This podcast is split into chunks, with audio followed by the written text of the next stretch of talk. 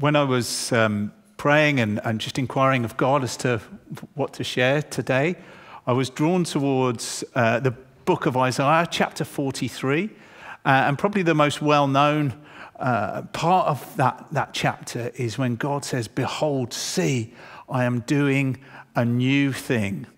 And I feel that God has a message to his church in this season that, that he wants to do a new thing. And that's because there is, uh, there's been a change. We're, we're in a different landscape.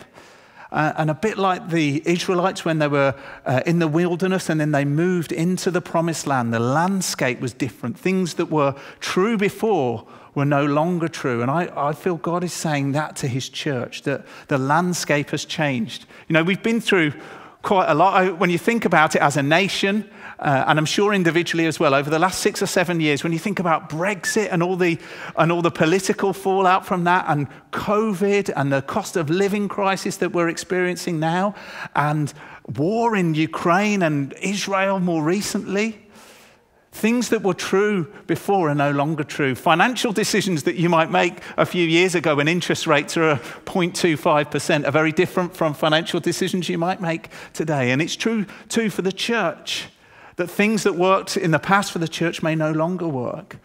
And I really got a sense that God is saying to his church in this season, I'm doing a new thing. And so I just want to share with you uh, a few sections of Isaiah 43 and then just explore with you uh, uh, just a few things that I've, that I've been uh, led to pull out from that. So I'm just going to read. Uh, I'm not going to read it all. I'm going to read through to 19, but I'm going to miss out a couple of chunks just in the interests uh, of time. But it's on the screen. But now, this is what the Lord says He who created you, Jacob, he who formed you, Israel, do not fear, for I have redeemed you. I have summoned you by name. You are mine. When you pass through the waters, I will be with you. And when you pass through the rivers, they will not sweep over you. When you walk through the fire, you will not be burned. The flames will not set you ablaze. Since you are precious and honored in my sight, and because I love you. I will give people in exchange for you, nations in exchange for your life.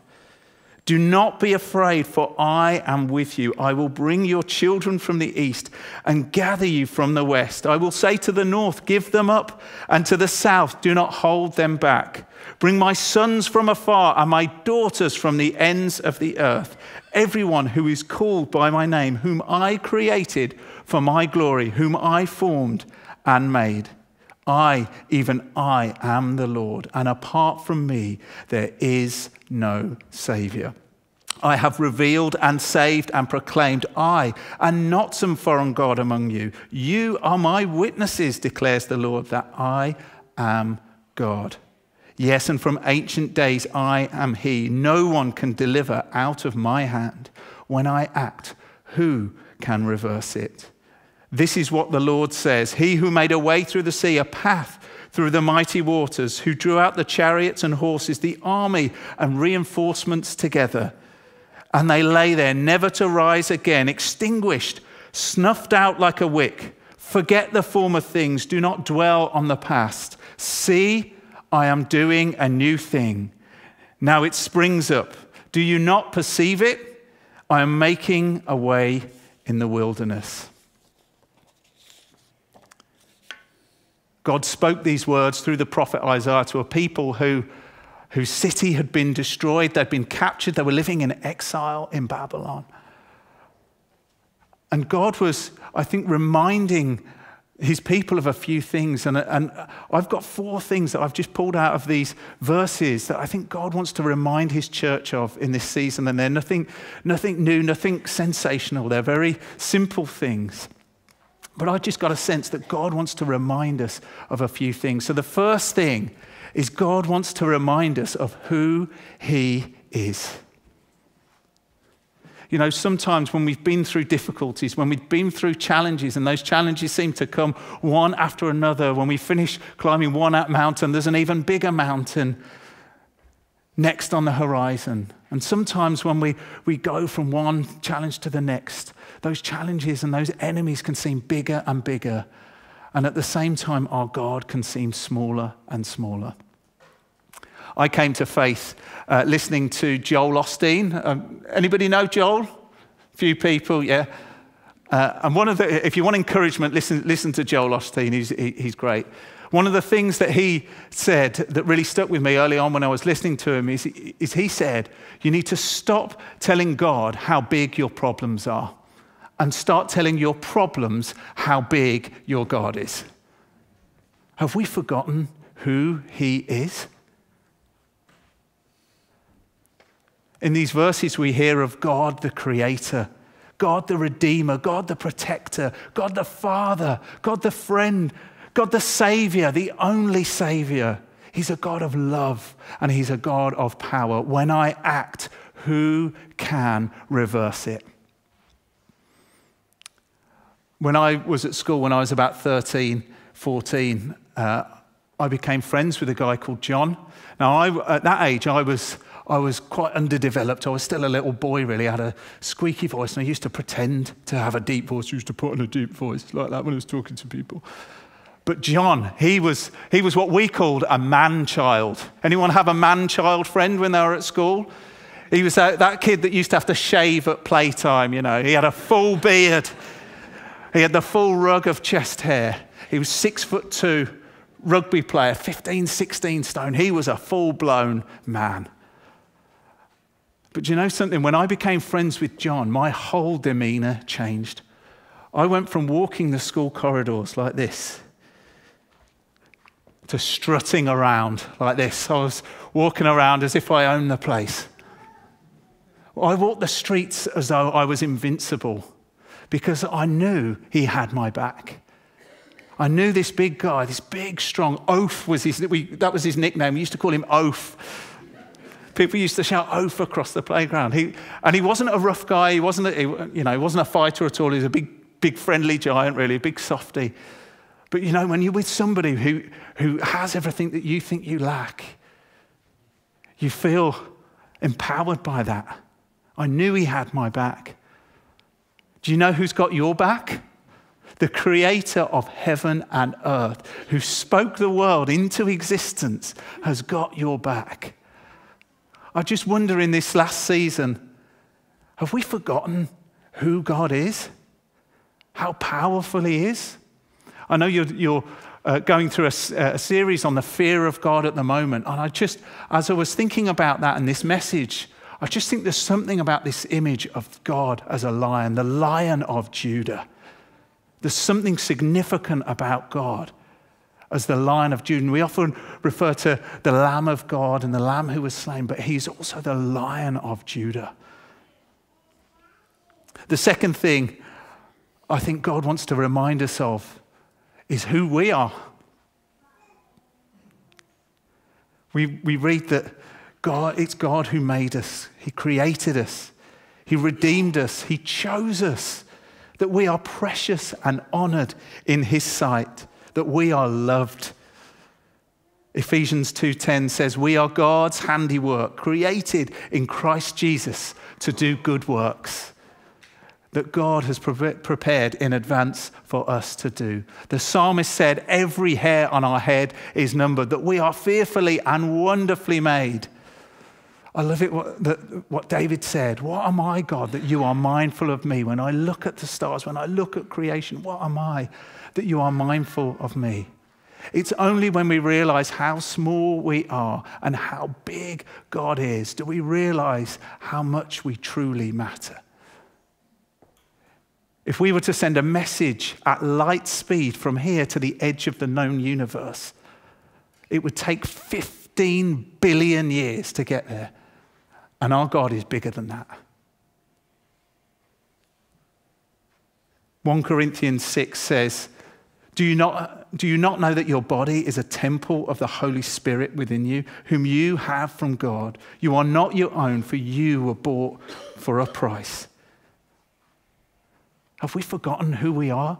That the creator of the universe, who spoke the universe into existence, chose to make his home inside of us? That we are temples of his Holy Spirit?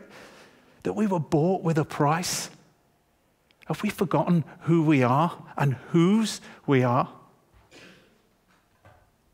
The third thing that I pulled from this, these verses was uh, about perspective. What's your perspective when you look out to the future? When you look to the horizon, when you look to the days and months and weeks and years ahead, what is your perspective? When the Israelites were going from the wilderness into the promised land, things changed and they, they, they sent spies in, didn't they? They sent 12 spies into the promised land to suss out what was going on. And 10 of those spies came back and said, Yes, it's a land flowing with milk and honey, like was promised, but there are giants in the land. And they said, We felt as small as grasshoppers, and that's how we must have looked to them. Have we got a grasshopper perspective, church? When we look to the future, do we, are we filled with, with fear?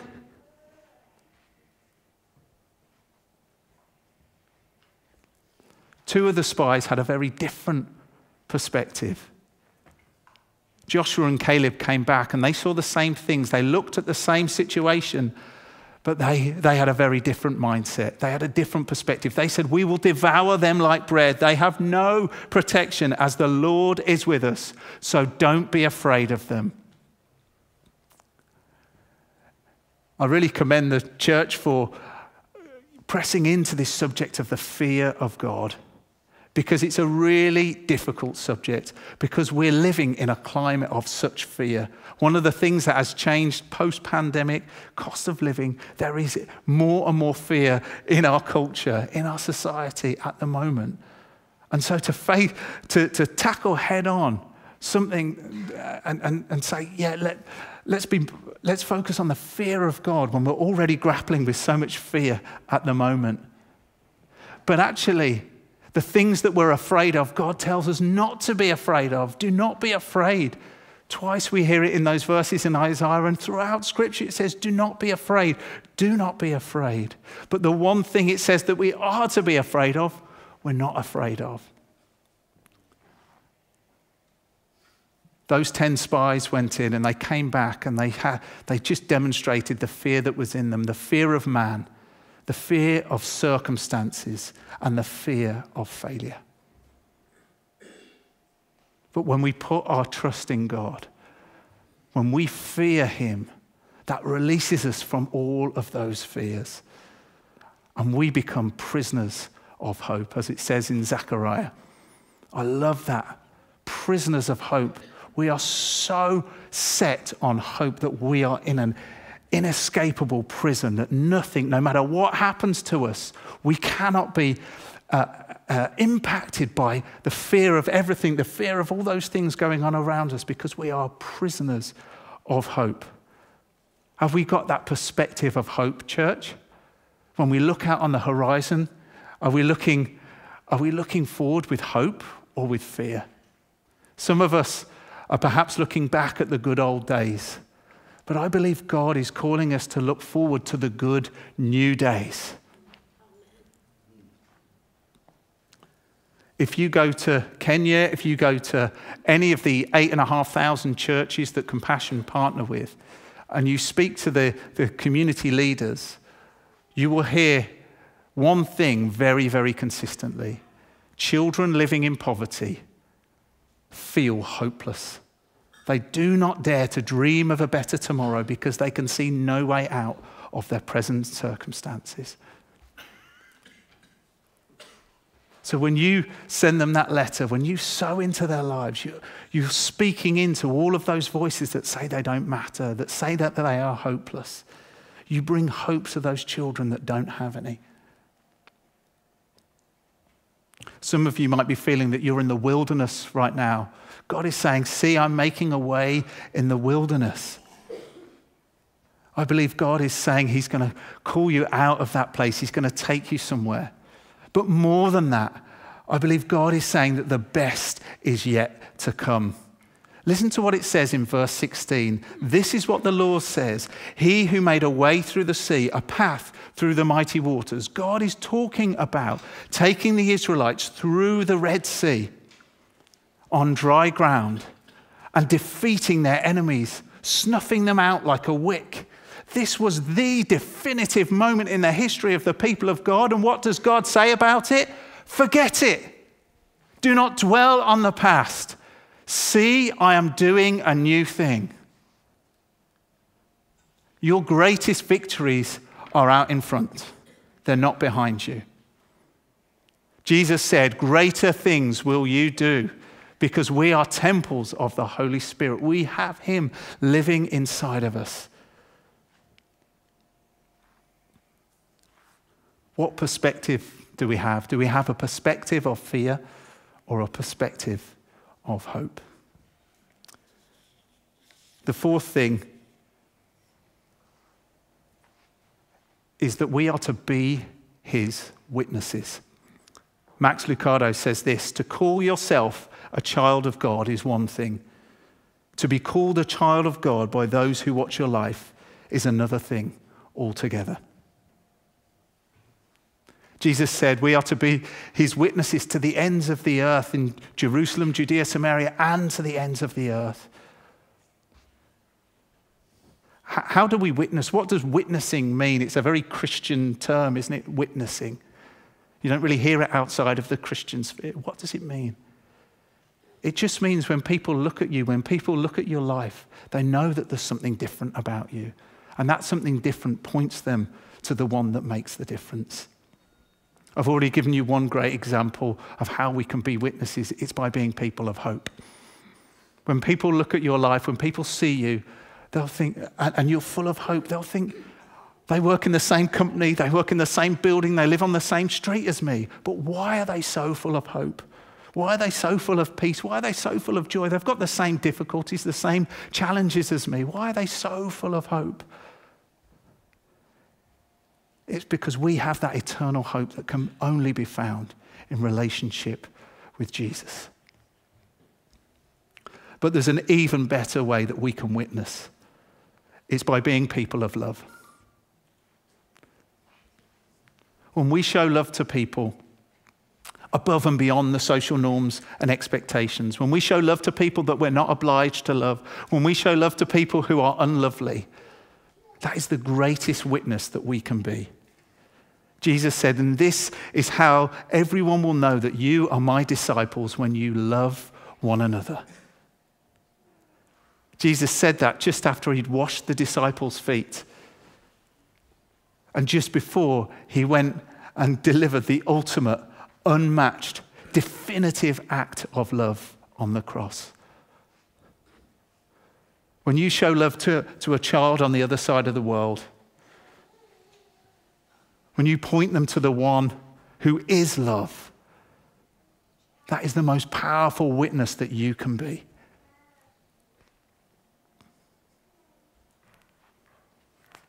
There's one more way that I felt God was saying that we can witness. And this might seem a little bit strange, but that's through prayer. And you might be thinking, isn't, isn't prayer an inward thing and witnessing an outward thing? But Jesus said, I am the vine and you are the branches. If you abide in me, you will bear much fruit. Our connection to Him, our connection to the Spirit, is absolutely related to the fruitfulness in our lives. Because when we meditate on His Word, when we speak to God, when we wonder at creation, when we meditate on Him, we recalibrate ourselves. We repoint our compasses towards Him when we remember who He is and who we are, and have that perspective of hope and that overflowing love in our heart that we just want to share with other people because God has been so good to us. If you were to ask me what brought me to compassion, why am I here? Why do I work for compassion? I would say prayer is one of the most significant parts of my story. I worked in business for nearly 20 years, but for 10 of those years, I had this real sense that I, wasn't, I was in the wrong place. I had this real sense that God was calling me into something different. I didn't hate my job, I liked my job, my life was just fine, but I had this sense of discomfort and unease. And the only thing I knew how to do was just to pray into that God, where are you leading me? God, what, where do you want me to work? God, I want to serve you. Show me where you want to be. And on this journey, I, I heard God say to me a few times, just stay where you are for now, but I'm calling you. And through an incredible set of circumstances, I came to work for this wonderful ministry. My friend John, that I told you about earlier, he uh, sadly developed a uh, unhealthy relationship with alcohol as a teenager. And uh, over the years, that got progressively worse. And uh, God really put it on my heart a few years ago to pray for him. And sometimes I didn't know what to pray, I didn't know how to pray. Uh, sometimes I just spoke his name out loud. But every day, almost every day, I tried to just pray for him. I tried to, and I spoke to him. I spoke into his life many times. And he would just get worse and worse and worse. Earlier this year, he, he told me that he was drinking between 80 and 100 pints of cider a week. Uh, and I really didn't feel that his life was going to go anywhere but down. And my heart was really breaking for him. But on the 25th of July, we were at a funeral together of one of our other mutual friends that sadly passed away. And whilst we we're in that church, John made a decision to end his relationship with alcohol. And today, 88 days later, he hasn't touched a drop since. But what's so remarkable about it is that all of these strands of different things have come together. He's had no withdrawal symptoms whatsoever. He's got this sense of absolute clarity, absolute honesty, absolute ownership of all the things that he's done. Whenever you used to speak to him, he used to deny, he used to lie, he used to cover up, he used to play it down. But all of a sudden, full responsibility, full ownership. And I can't tell you how good it is. I've got the friend that I had when I, when I was a teenager back. I really haven't seen him properly in about 20 years. I've been going out on bike rides in the morning with him on a Saturday. I, would never seen him on a Saturday morning since, I was at, since our school days. You just wouldn't see him. Our ministry in Korea, uh, some of you may know that Compassion started in Korea uh, with orphan children. Uh, uh there are no uh, um, sponsored children in Korea anymore. There's no extreme poverty. Korea is actually a donor country now.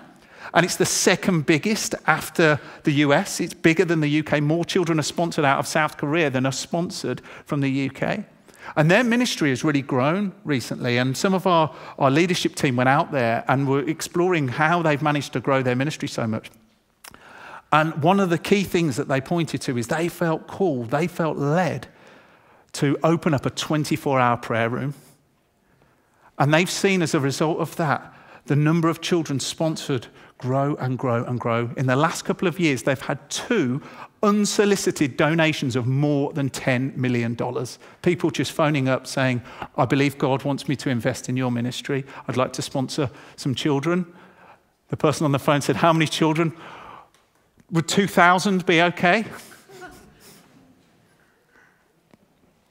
Each of those examples I've just given you weren't prompted by people, they were prompted by God. Tyler Staton, in his excellent book, Praying Like Monks, Living Like Fools, says this The assumption of biblical prayer is that God's action always precedes my request. The aim is not to get God in on what I think he should be doing. Rather, the aim of prayer is to get us in on what God is doing. Become aware of it, join it, and enjoy the fruits of participation. I believe God is calling his church to pray to new levels and new depths with new passion and new commitment. So, in a moment, we're going to do that. Uh, I'll invite you to, to stand. But I don't know whether one of those aspects has, has spoken to you this morning, whether it's just remembering who God is, whether it's just remembering who we are in God, whether it's remembering to have that perspective of hope that we are on the side of victory and that we are to be his witnesses. And we can start doing that by just simply loving on people. Love people with no agenda and to pray and keep praying. Prayer works. Prayer works.